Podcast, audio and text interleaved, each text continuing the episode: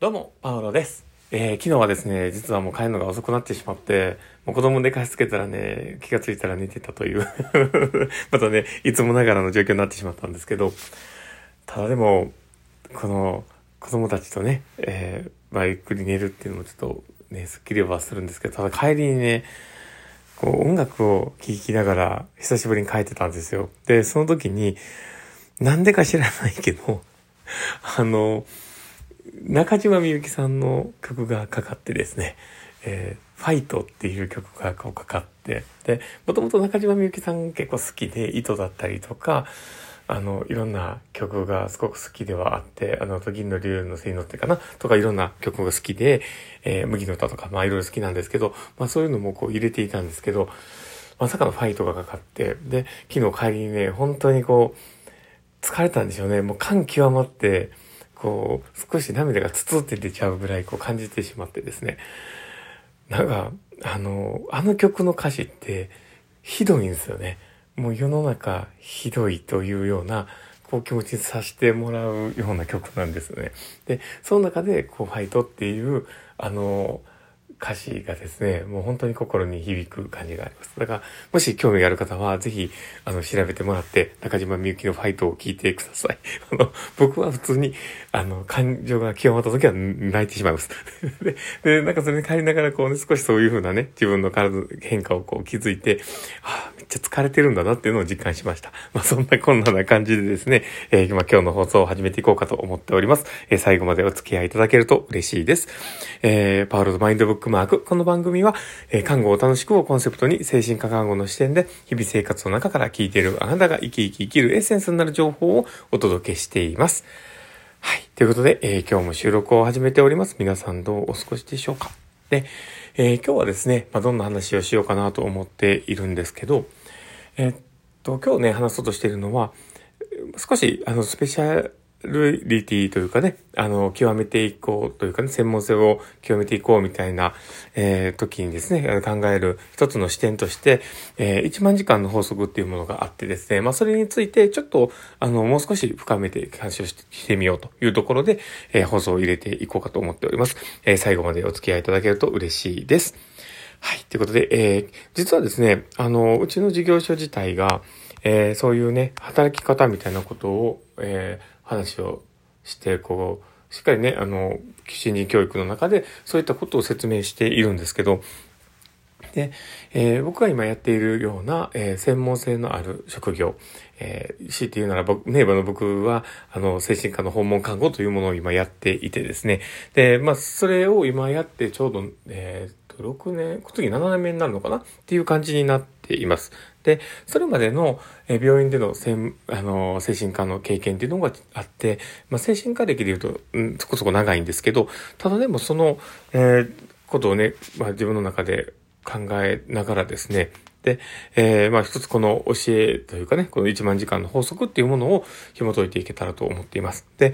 1万時間の法則って、えーまあどういうことなのかなんですけど、えーマルコム・グラッドウェルさんっていう方だったと思うんですけど、まあその方が、えーま著書の中でね、言われていてですね、あの、一つの分野の、えーエキスパートになるためには、え1万時間の練習とか努力とか、あの、勉強とかっていうことが必要なんだという、え理論を唱えた方なんですね。だから、えー極めていくためには、1万時間やっぱり人って必要なんだよっていうことを、え言ってくれているわけなんですね。で、1万時間って実際計算すると、まあ、1日、まあ、あの、普段こう勤務しているぐらいの、まあ、8時間ぐらいの勤務だか、まあ、あと、ね、もし、まあ、場合によっては一万、あの、まあ、10時間とか12時間働く方がいてたとしたら、それぞれ変わってくるかもしれないんですけど、まあ、大体目安で言うと、毎日毎日同じぐらいの時間確保できていたら、大体3年とか4年ぐらいでクリアできる時間なんですね。で、ただまあ、あの人って毎日毎日働いてないので、ところどころで休憩があって、やっぱりね、土日お休みだったりすると、まあその時間は、まあなかったとしたら、やっぱり大体まあ5年ぐらいはかかるだろうということが、えーまあ言われています。で、そう考えたときに、あ、そっか、5年なんだっていう。で、あの、ね、いろんな、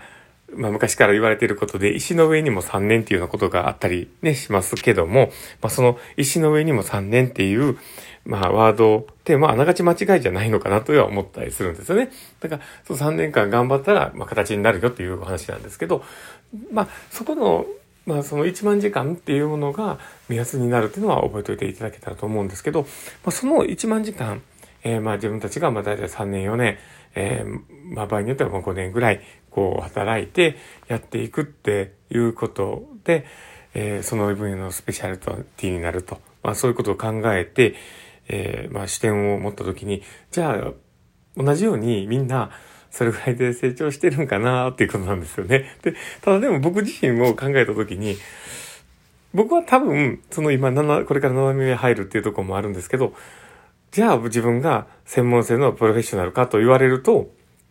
すごく悩みます。で、やっぱ届いてない部分もあるだろうなって思ったりするし、その1万時間、まあ経験してるはずなのに、僕はまだ届いてないと自分では思ってるんですね。で、足りないところはいっぱいあって、で、まあそういうことをね、こう考えたときに、じゃあ何が違うのかなんですよね。で、実際その1万時間っていう時間を同じように経過としてね、えー、まあ、辿ったとしても、やっぱりその時間の質ってすごく影響すると思うんですよ。で、まあ仕事としてね、えー、まあ、頑張ってやろうと思ってやっていて、で、その、だんだんだんだん慣れてきた中で、ちょっと流れ作業的になってしまったりとかしてる時の、えー、まあ、1万時間の中の、まあ、例えば、えー、まあ、何時間か、その、ね、あの、1年、2年という形のね、その時間がもしあったとしたら、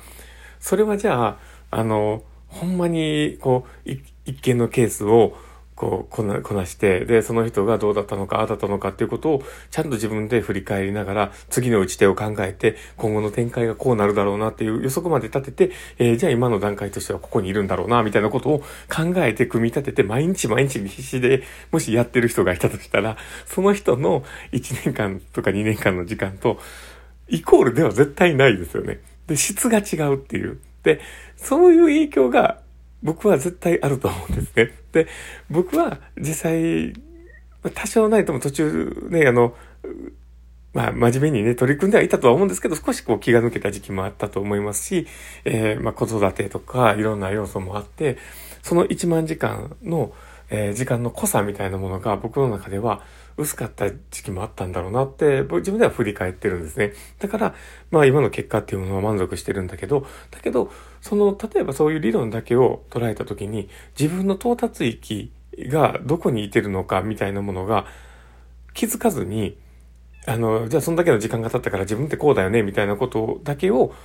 まあ、プロ例えばね、プロフェッショナルだよねっていうようなことを考えてしまうっていうのは、ちょっとあの、まだ早合点がしすぎるのかなということを僕は思ったりするんですね。で、やっぱり自分の今のレベルだったりとか自分の位置で1万時間活用して、で、自分で成長しして、あの、プロフェッショナルになってるんだっていうことを、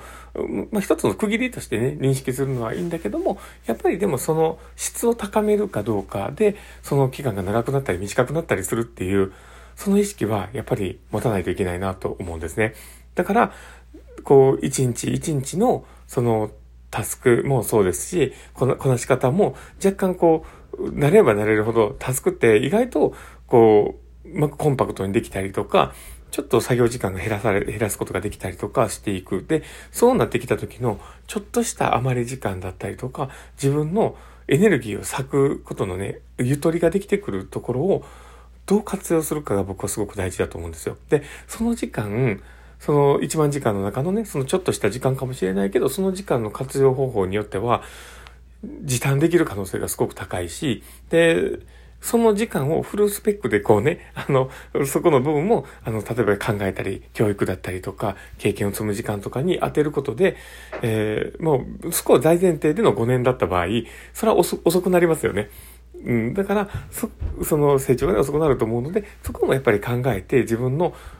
有効なその持ち時間、自分が成長したい、えー、リミットがあったりとかね、こう目標設定の、えー、期日があったりする場合は、そこも考えてちゃんと組み立てるっていうのが大事かなと思っています。なので、えー、まあ、一般的にね、言われている、その自分が、あの、専門性をね、高めて、えー、自分が、あの、専門家だと言えるには、やっぱり一番時間かかるよっていうところの少し時間の深掘りというか、まあ、そういう、え、認識をやっぱり持つ必要があるよねっていうことを少し今日は話をしてみました。で、もしよければですね、これを聞いて、あの、励みになったなとか、なるほど学びになったな、これからも頑張っていこうかなっていう方がいたら、ぜひ、あの、嬉しいなと思いますので、リアクション残していただけて嬉しいです。ハートマークとかネギとか、あの、フェイスマークとか本当にいつもありがたいなと思っています。そして、あの、もしよければフォローいただけたら嬉しいです。で、あと、あの、ツイッターの方もやっております。もしよければ、ツイッターの方もフォローいただけたら嬉しいです。全然大したことつぶやいてないんですけど、またこれから面白いこともつぶやくかもしれません。まあ、そんなこんな感じで、えー、今日の放送は終わろうかなと思っております。この放送を聞いた方がですね、少しでも、